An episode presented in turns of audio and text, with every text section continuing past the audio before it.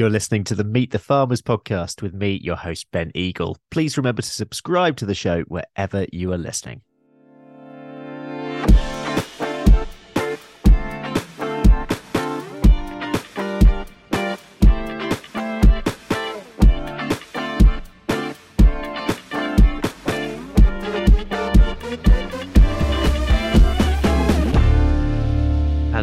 Everyone, and welcome to episode 228 of the Meet the Farmers podcast. I'm your host, Ben Eagle. In a moment, you're going to hear from Niels Corfield, who is actually based just down the road from me in Norfolk. I recorded this interview with him just before Christmas. Niels is an independent agricultural advisor and educator who focuses on agroecological systems that are low maintenance but also productive. He provides advice and training to farmers and others on soil health, planned grazing, agroforestry systems, and whole farm planning. I started by asking Niels to tell me how and why his interest grew in soils and agriculture. Well,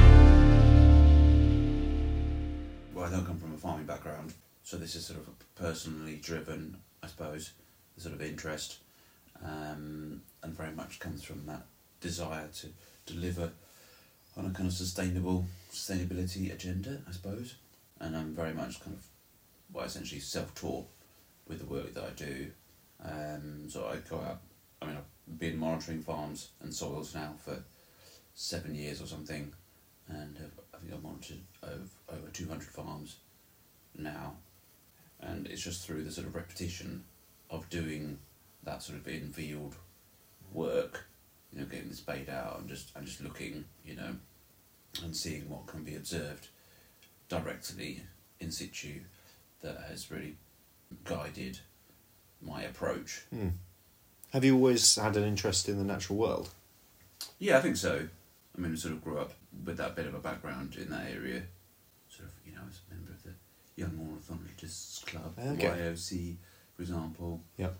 Um, so I guess a sort of bit of a sort of naturalist kind of background, I suppose.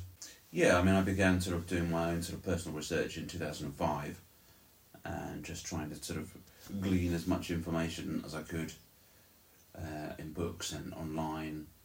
Uh, and then sort of, and then YouTube came along and just tried to sort of, again, glean as much information and sort of in uh, skills that was relevant as I could. And then you know, only after sort of a while, I was like, okay, well, you know, hopefully I've got enough knowledge now and kind of, of a skill set, if you like, to actually offer to the kind of farming sector as a whole. Okay.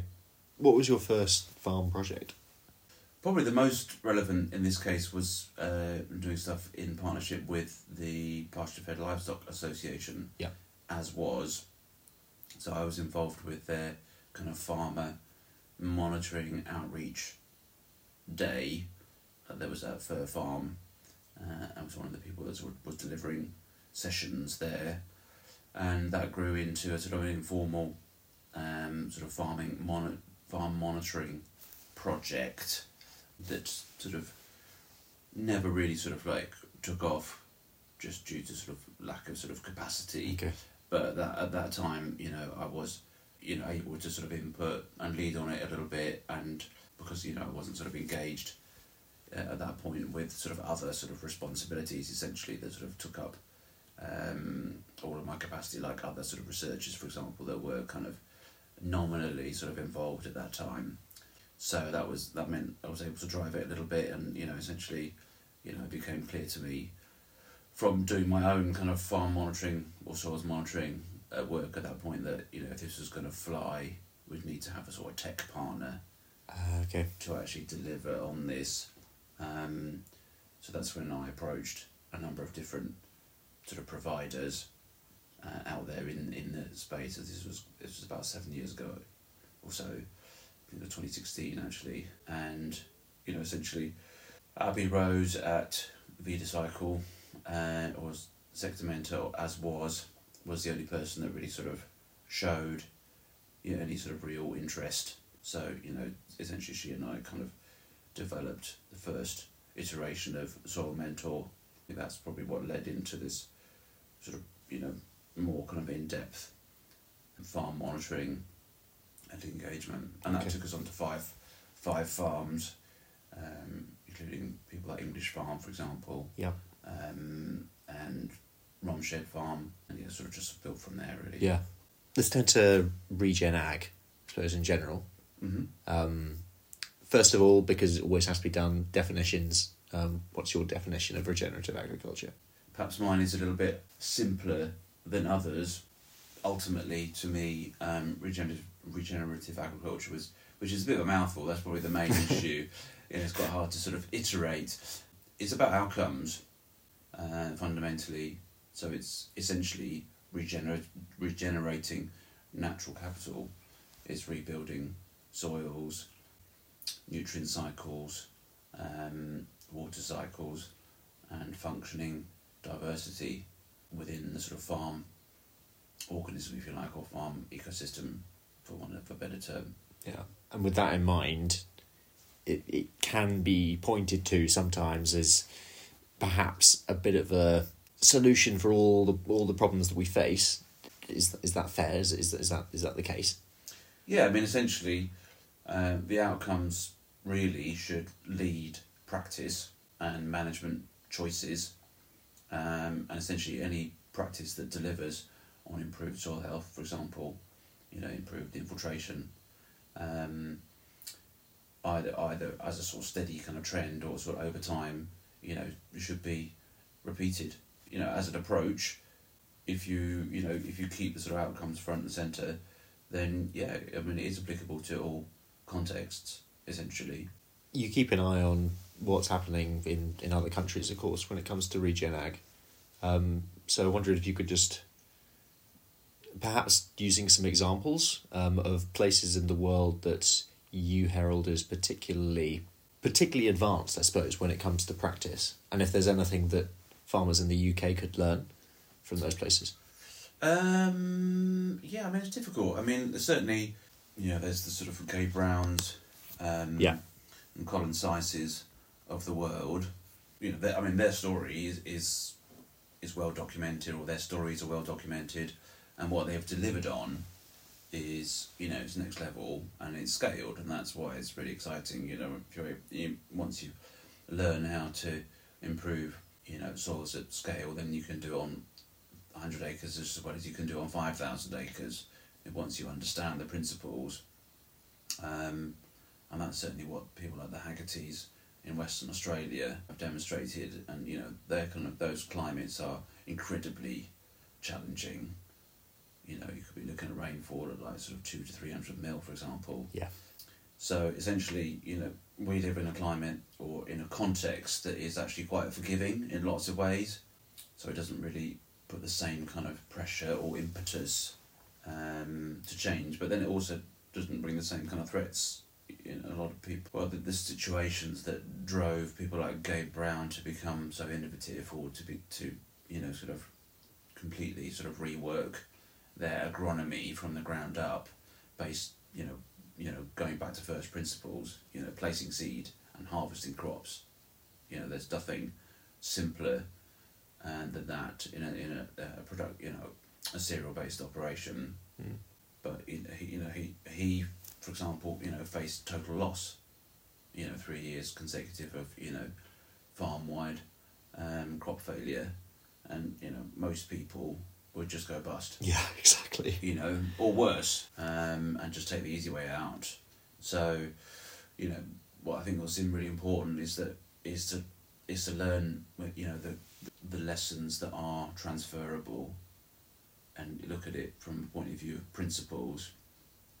That information that is universal, um, and transfer that to the sort of one's own context, essentially. Um, but the way that I kind of use sort of as a guide or model here in the UK um, is just by looking at areas of land that are out of management, and we see soils that are in very good state, you have excellent infiltration rates. You know, we can infiltrate you know a full inch of water in on heavy clay soils in the middle of winter in just a few seconds. So all of these issues that are sort of playing, plaguing British farming day to day, wet winters, dry summers, you know, essentially they're all kind of like symptomatic issues sort of manifesting just because of the, the fact that the basic underlying condition, you know, what we're farming on, if you like, the foundation, is is very has been degraded, you know, essentially, mm. and you can see that everywhere you look and everywhere you walk, pretty much. This episode is being supported by our primary sponsor, Howden Rural, which is the new name for A Plan Rural. The Howden team shares my passion for giving a voice to farmers, and we are both driven to raise the profile of farming voices to a wider audience. Howden Rural do a lot of work on social media themselves, sharing farming accounts and farming stories. They have a rural community blog which shares farmers' experiences. And they also support a growing number of initiatives that champion UK farmers, including this podcast. So, a big thank you to Howden Rural for supporting Meet the Farmers. So, for a, a farmer listening to this um, who might be interested um, in, dare I say it, picking up the phone and um, seeing what you do, um, when you first arrive on farm for for people you work with when you do a site visit, what will you do? How, how, will you get to understand that farm as quickly as possible? Typically, we'll go out in, uh, uh, into the fields and you know do that do that monitoring work. Essentially, um, you know, we may well have sort of like bit of a chat indoors and you look at maps and that kind of thing. You know, have a bit of an orientation. But I would say the meat of it really, you know, is getting into the fields and getting the spades out, assessing the structure of the soil that we can see um, just by using the spade. And you know, there's a whole hell of a lot that can be gleaned from that fact. And then it can be taken further if we've got some kind of control, again, some kind of area that's sort of out of management that can be compared to. And yeah, just trying to sort of like essentially correlate below ground and above ground indicators with management practices essentially and use it as a way to kind of prime a kind of conversation you know that talks about advice essentially talk about the advice and yeah you know what that might look like um, but always trying to evidence it against you know observe, observable factors phenomena that we can see clearly you know in the soil or above ground you know are we seeing standing water for example like nine times out of ten for example if I see standing water in the soils it will be sort of contraindicating saturation in our soils. Mm. Essentially, if I go and dig under a puddle in a field, nine times out of ten that, that soil is going to be dry. I did that recently on a farm uh, in the sort of northeast, and you know it was quite clear the difference between different fields.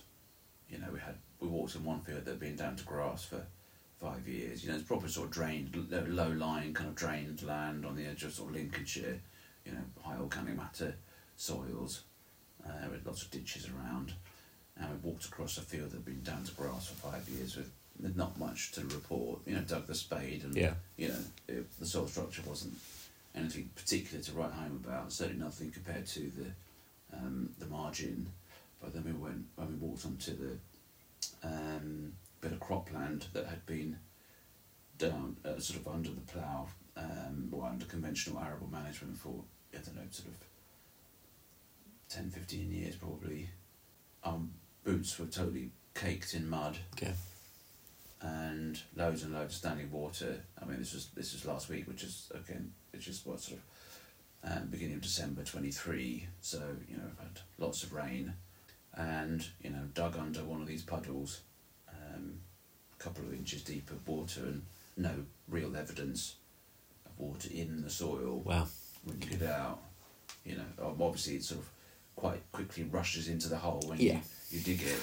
Um, but when you sort of break the soil apart, um, apart from where it's been disturbed through the process of actually sort of like excavating the soil, the block itself is again has a sort of matte appearance to it.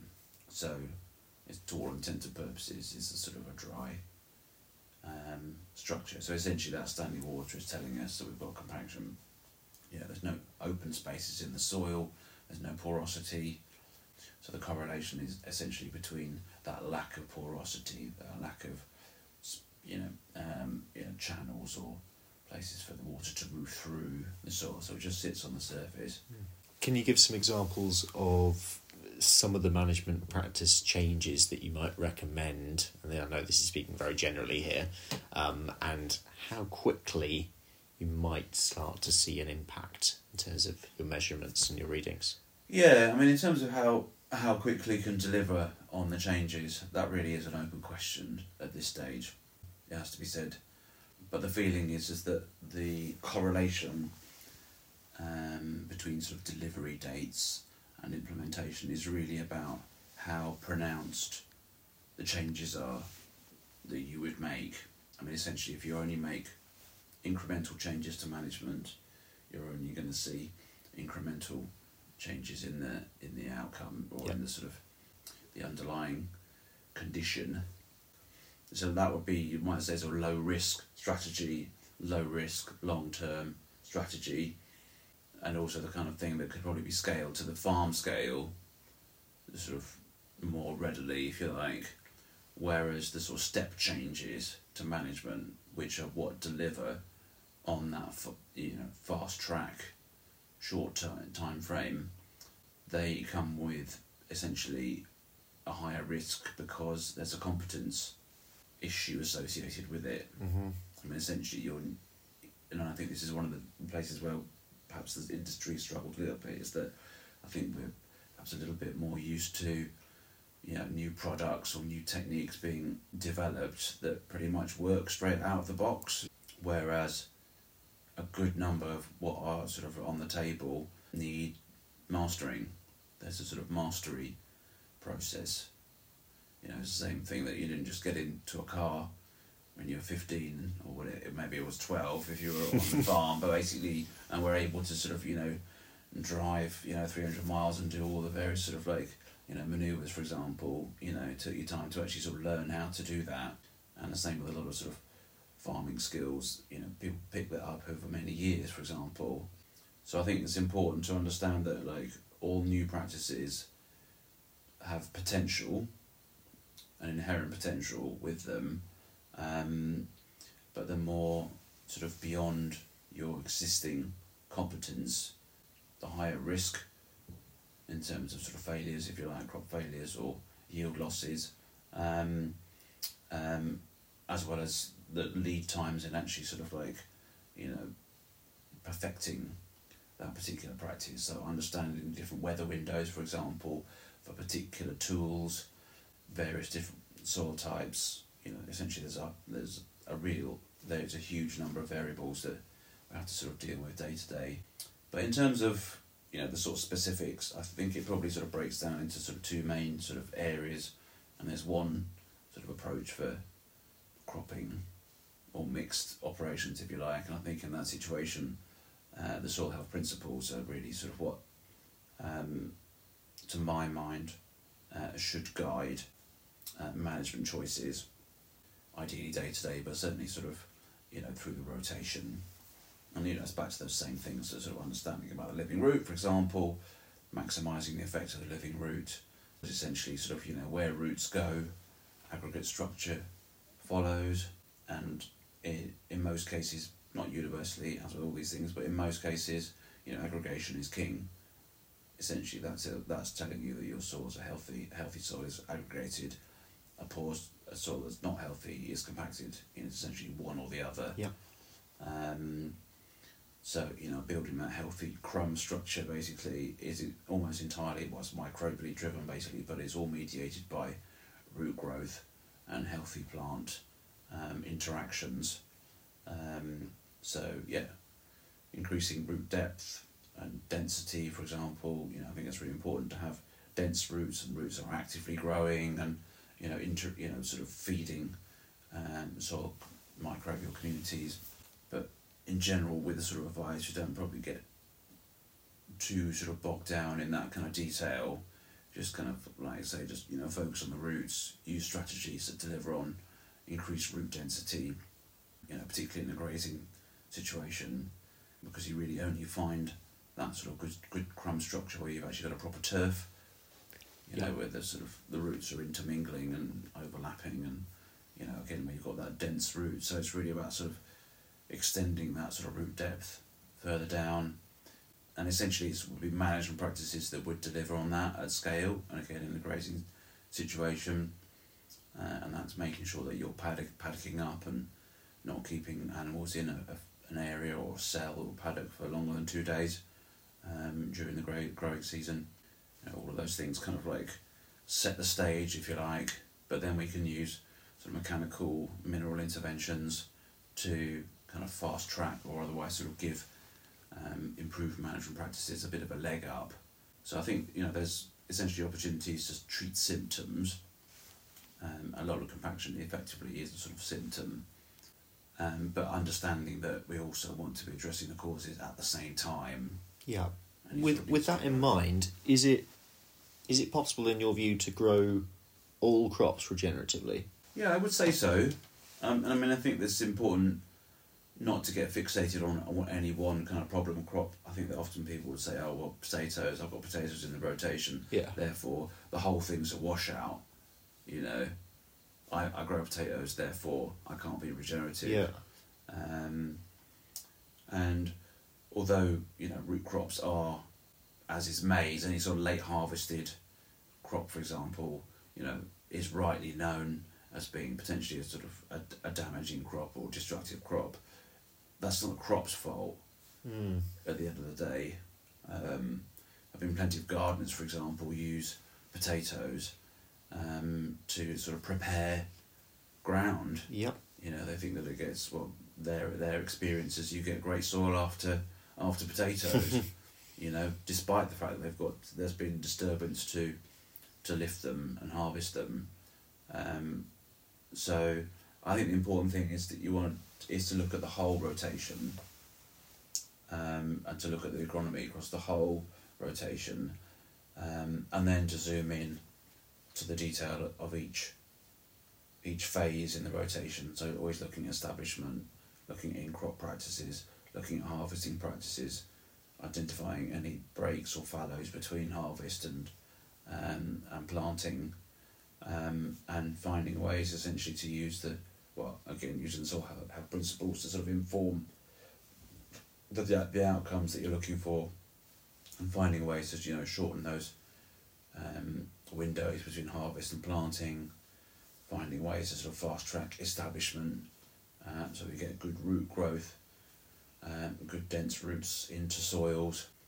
Because I mean, essentially, I think one of the, the one of the main issues with late harvested um, crops essentially is, is due to ground conditions, much more than it is weather conditions. Yep. I mean, I think the key point is that like, again, all of the sort of the mess you see from, you know, maize harvests, for example, they're due to soils already having very poor structure, whereas you know, you know, maize historically has been known as one of the best ways to, the fastest ways to build and build soil structure. So essentially, the kind of take home across the board um, is you know finding ways to build aggregate structure, um, because then you've got sponge structure in your soils. Um, so when it does come wet, the water doesn't lie on the surface, it percolates through, for example, and also that soil's got a springiness, it's got a sponginess basically. So when you drive over it with some wheeled equipment, yes, it will go down briefly, but then it'll come back up again. I mean, it's not directly analogous basically, but you know, essentially, you could take a kitchen sponge and park a truck on it for a week. As soon as you back the truck off, you know, it returns back to that original structure.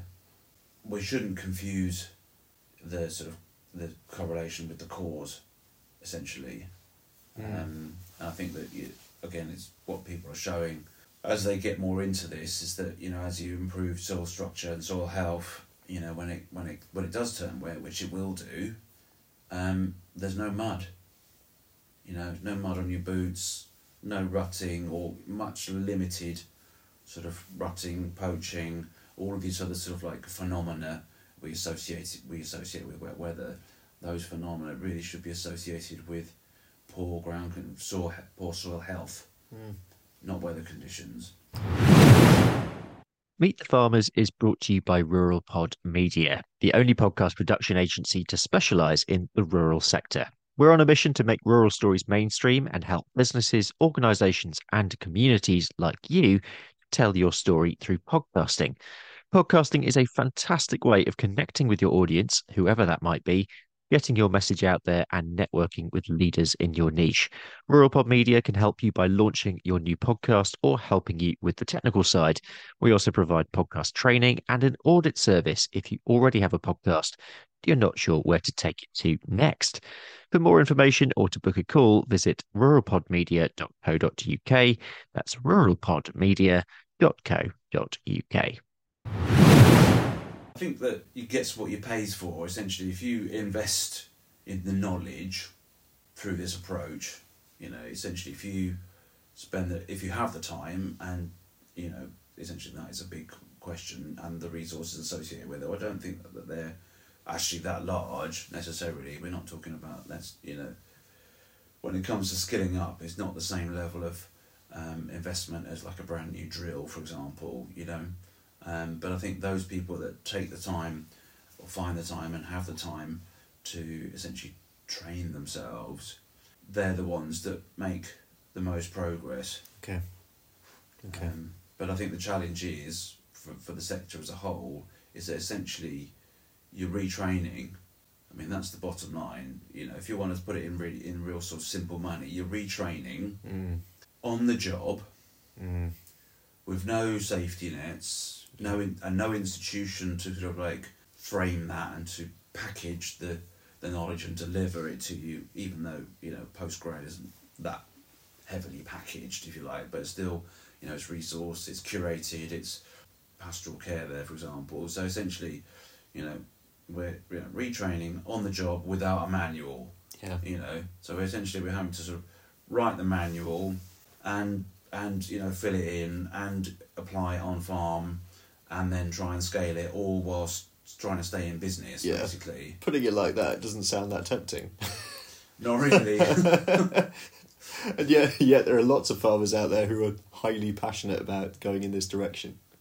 yeah and i think ultimately perhaps it's un, uh, un, underappreciated but in truth the majority of the uk most farm farming not just um, uk runs on good goodwill and passion and commitment Yeah. you know, very few people in farming are really getting rich off it, basically. And if they're trying to, then as a producer, as a direct producer, they're in the wrong game, Yeah. really. Yeah, I think that's one of the opportunities, or one of the sort of needs, I suppose, um, is to is to find that support and create those support networks, peer to peer, if you like.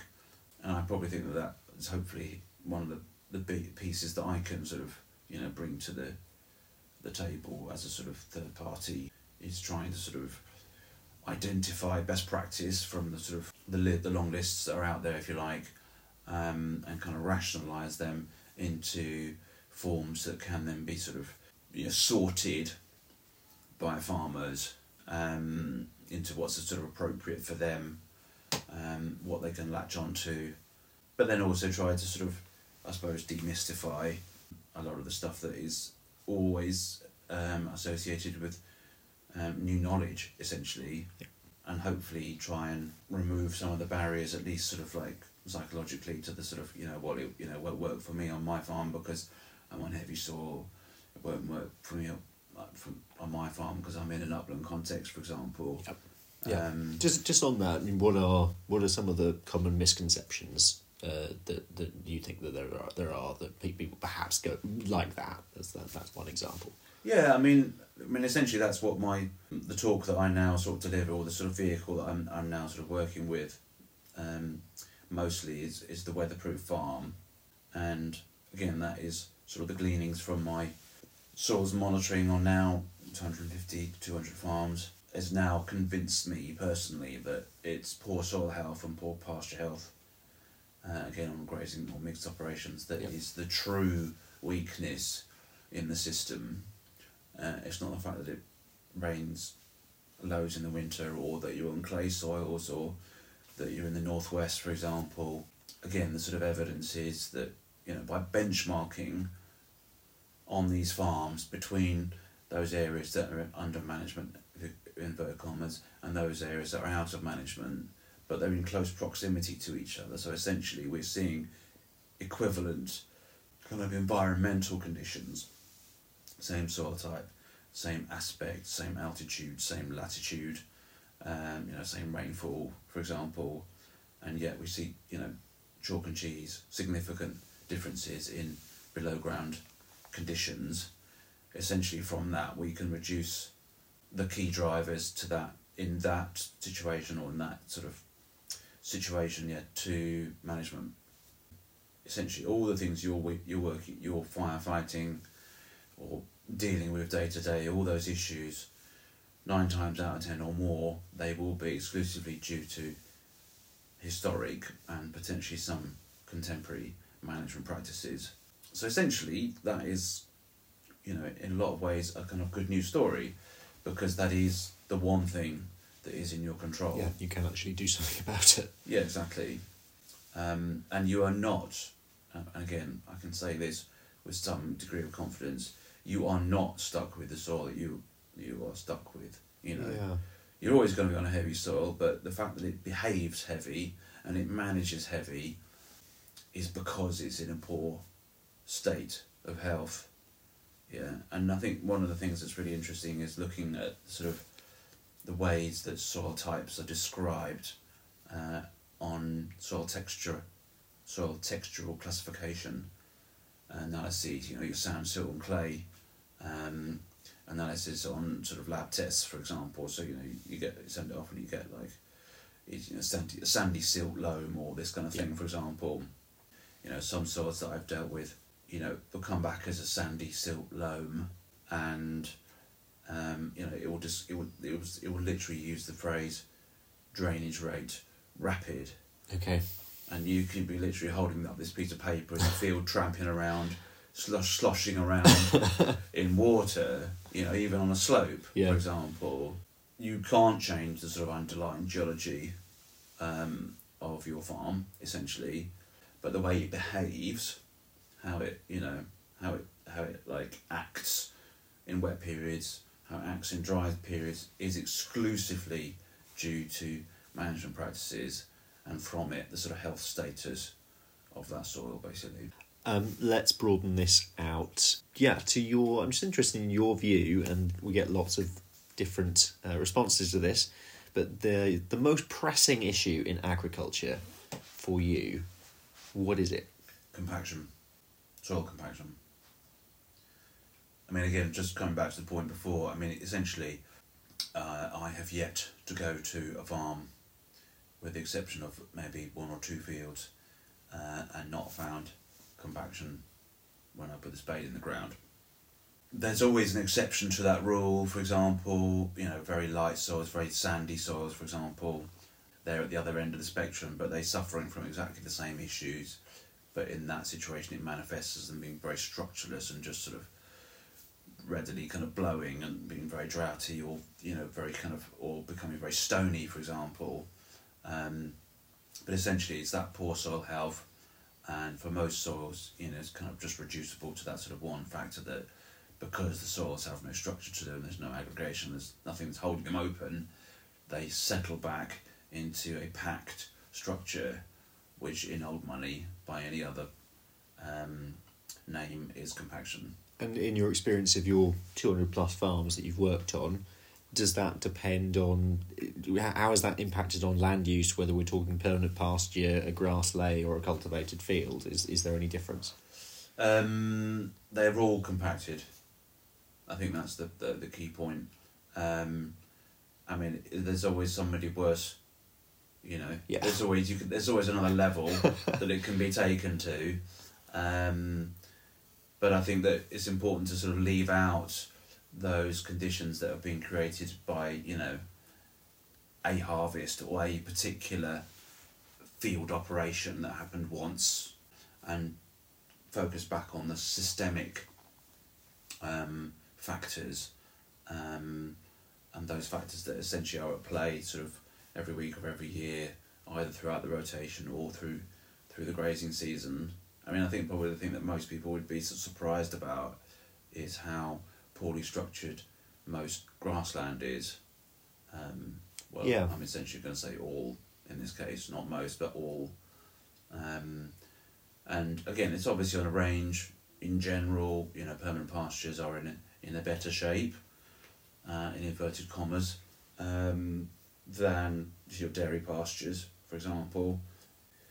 But neither of them are great by any means. You know, even the permanent pasture is not even anywhere near the state that it could be at. I think that's the, the key point. Um, and again, it's, it's entirely due to historic management practices, um, and particularly set stocking, and wormers and potentially nutrient management practices. And then in the dairy sector, it's more about you know kind of the fact it's been reseeded and you know slurry and these kind of things, if you like, or um, slurry condition and all these other factors. But they all tend to this same sort of state that you have kind of compaction below a sort of inch. You get about an inch or so of roots and turf, but not much more than that uh, in general. And then below that, you know, essentially it's a very sort of blocky structure, dense, mm. packed structures um, that just don't absorb water. I mean, that's the bottom line. Um, I mean, it's not the only way that it manifests, but the reason why the UK burns off every other year is because they're not infiltrating any of that, that sort of bucket load of water that falls in the winter or in the spring. You know, we sort of lurch from, you know, sort of Battle of the Somme to Sahara. Yeah. You know, in just a few weeks, and this year was sort of the kind of the um, epitome of this. That you know, again, in sort of the grazing context, but not limited to that. You know, that sort of first grazing round. You know, was sort of April, late March, April, depending if you're turned out or not. You know, just total mud bath you know, and no crops got in. And that whole kind of drilling window was a no no. You know, people squeezed them in in Feb, for example, and most people did all right with that. But the majority of the the drilling window was you know completely shut basically. But for that first grazing round, you know, just you know just a you know a mud bath, um, and then you know four weeks later suddenly you were hundred kilos a day across the as a national average, which you know, which is excellent. It's as good as it gets, pretty much, or certainly historically. But then four weeks later, it had wound back to forty percent of that figure. You know, so rather than it being the sort of the peak production, as it should be, mid June, you know, way before the summer slump and all that kind of thing, um, it was the lowest producing. So you know, how can you come? How can you go from you know essentially a total mud bath in other words, it's pissing down with rain, to a drought, you know, in four weeks, you know, essentially the kind of the conclu- well, the observation, not the conclusion, the, the, the evidence is that the water just isn't getting into the soil. Yeah. It's just sitting at the surface or it's running off. And when it sits at the surface, it causes all the issues that we have housing, poaching, etc., etc. Um, but then it's also not in the soil to drive production when the sun does come out, you know. Just a little more about our primary sponsor, Howden Rural, which is the new name for A Plan Rural. Same people, different name. Howden Rural provide bespoke insurance cover for farms and estates. This could be for anything from tractors and machinery to a new exciting diversification venture. So for more information, visit howdeninsurance.co.uk forward slash rural.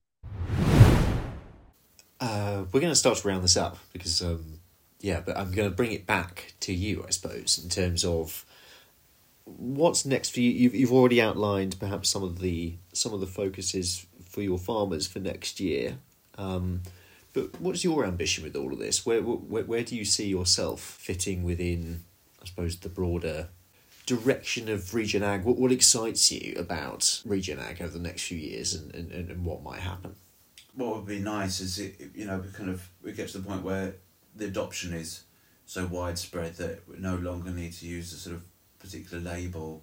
But I think that I get I think that I'm excited now that there's enough interest from farmers to sort of implement or sort of to take a punt, I suppose, is probably what the sort of the fact of it is that like, you know, there's enough interest, there's enough sort of sort of a groundswell, if you like, enough sort of competence for people to feel I'm happy enough to sort of, again, sort of take a risk on these different practices you know, you, you know, essentially in a commercial, for example, in a commercial dairy context, for example, you know, we're speaking to a sort of number of individuals that fit under that heading, um, and you know, they're gen, they're concerned about all the same things that everybody else is, you know, prices and the weather and you know all these things basically, but they're really, it's it feels like um, they wanted to, you know, take control, bring identify more things that are in the sphere of control and you know really sort of focus on trying to sort of drive that at scale and through and see how that translates through to the bottom line.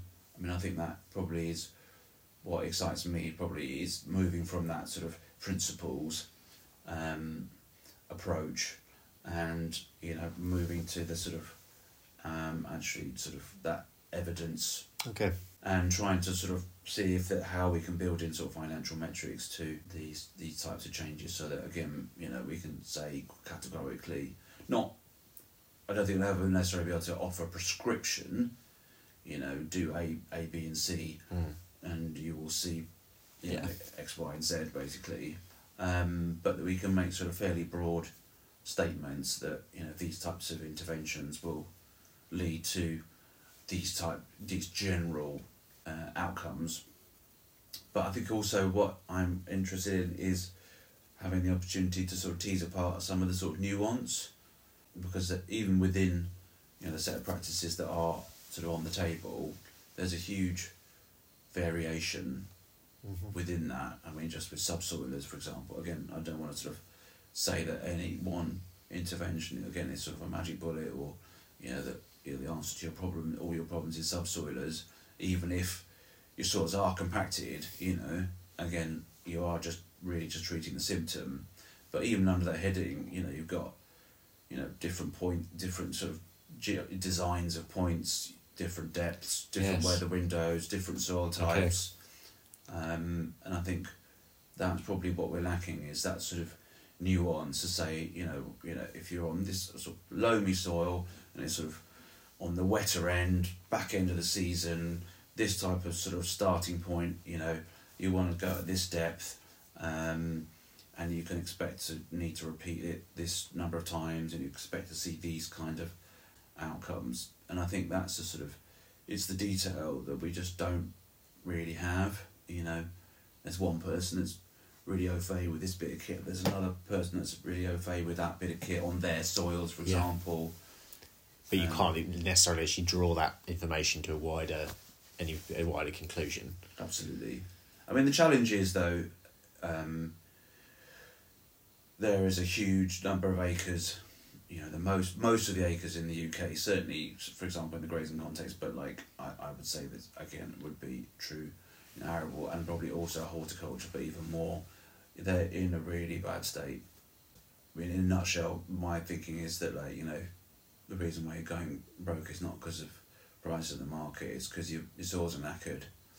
So I think that probably that is what the sort of next stage of the mission is: is to try and scale this, and you know do this at sort of you know tens of tens of thousands of acres, hundreds of thousands of acres across the UK because you know just dairy, they all fall into a fairly similar kind of pattern, and you know they're all hoovering up, you know millions of tons of nitrogen every year basically, um, and it kind of seems that that's almost entirely unnecessary, just due to the choice of, um, just because of sward composition, you know, the, you know, plant selection. For me, it's you know just transitioning large areas, uh, or having sort of large numbers of you know individuals or farm farm groups, you know, in progress and really sort of Yep. like, you know, moving on with these things, um, and hopefully having the opportunity to engage with you know more farmers over longer longer periods of time. You know, and actually sort of sort of going with them on their journeys. I'm uh, I'm able to experience. You know, some of the sort of not necessarily day to day, but more of that more of that ongoing story, um, and be able to communicate that. You know, to to the wider community. Uh, if there is a farmer listening to this um, who's interested in getting in touch with you and talking more, uh, where's the best place to go to find your information? Uh, yeah, so you can come to my website, nielscorfield.com. Um, you should look up on the podcast how to spell that. I before it, will E. be it'll be in the show notes. Yes. Uh, the way to remember is I before E, even after C. um, uh, but otherwise, same. My name at uh, Niels underscore Corfield at twit uh, on Twitter and uh, and on um, Instagram, for example.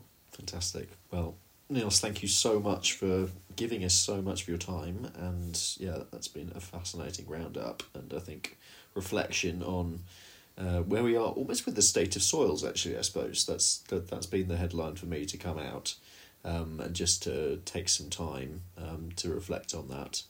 Um, before you go there, I'm not going to let you go without the final questions. First of all, Niels Corfield, your message to the public. Any message? Um, to the general public, the General wide, public. wide general public, um, make friends with a farmer. Yep, good. And message to farmers. Make friends with the public. Yeah, why How- not? However possible, you know. That's good. Like it. Um, that's it. We'll leave it there. That is it for today. Thank you very much for listening, and thank you to my guest, Niels Corfield. For more information on Niels's work, just visit nielscorfield.com. Big thanks also to our primary podcast sponsor, Howden Rural, for supporting the show. Next time, I'll be speaking to Shropshire farmer Claire Mannering. Until then, though, I'm Ben Eagle. This has been Meet the Farmers. Thank you very much for listening, and I hope you all have a great week.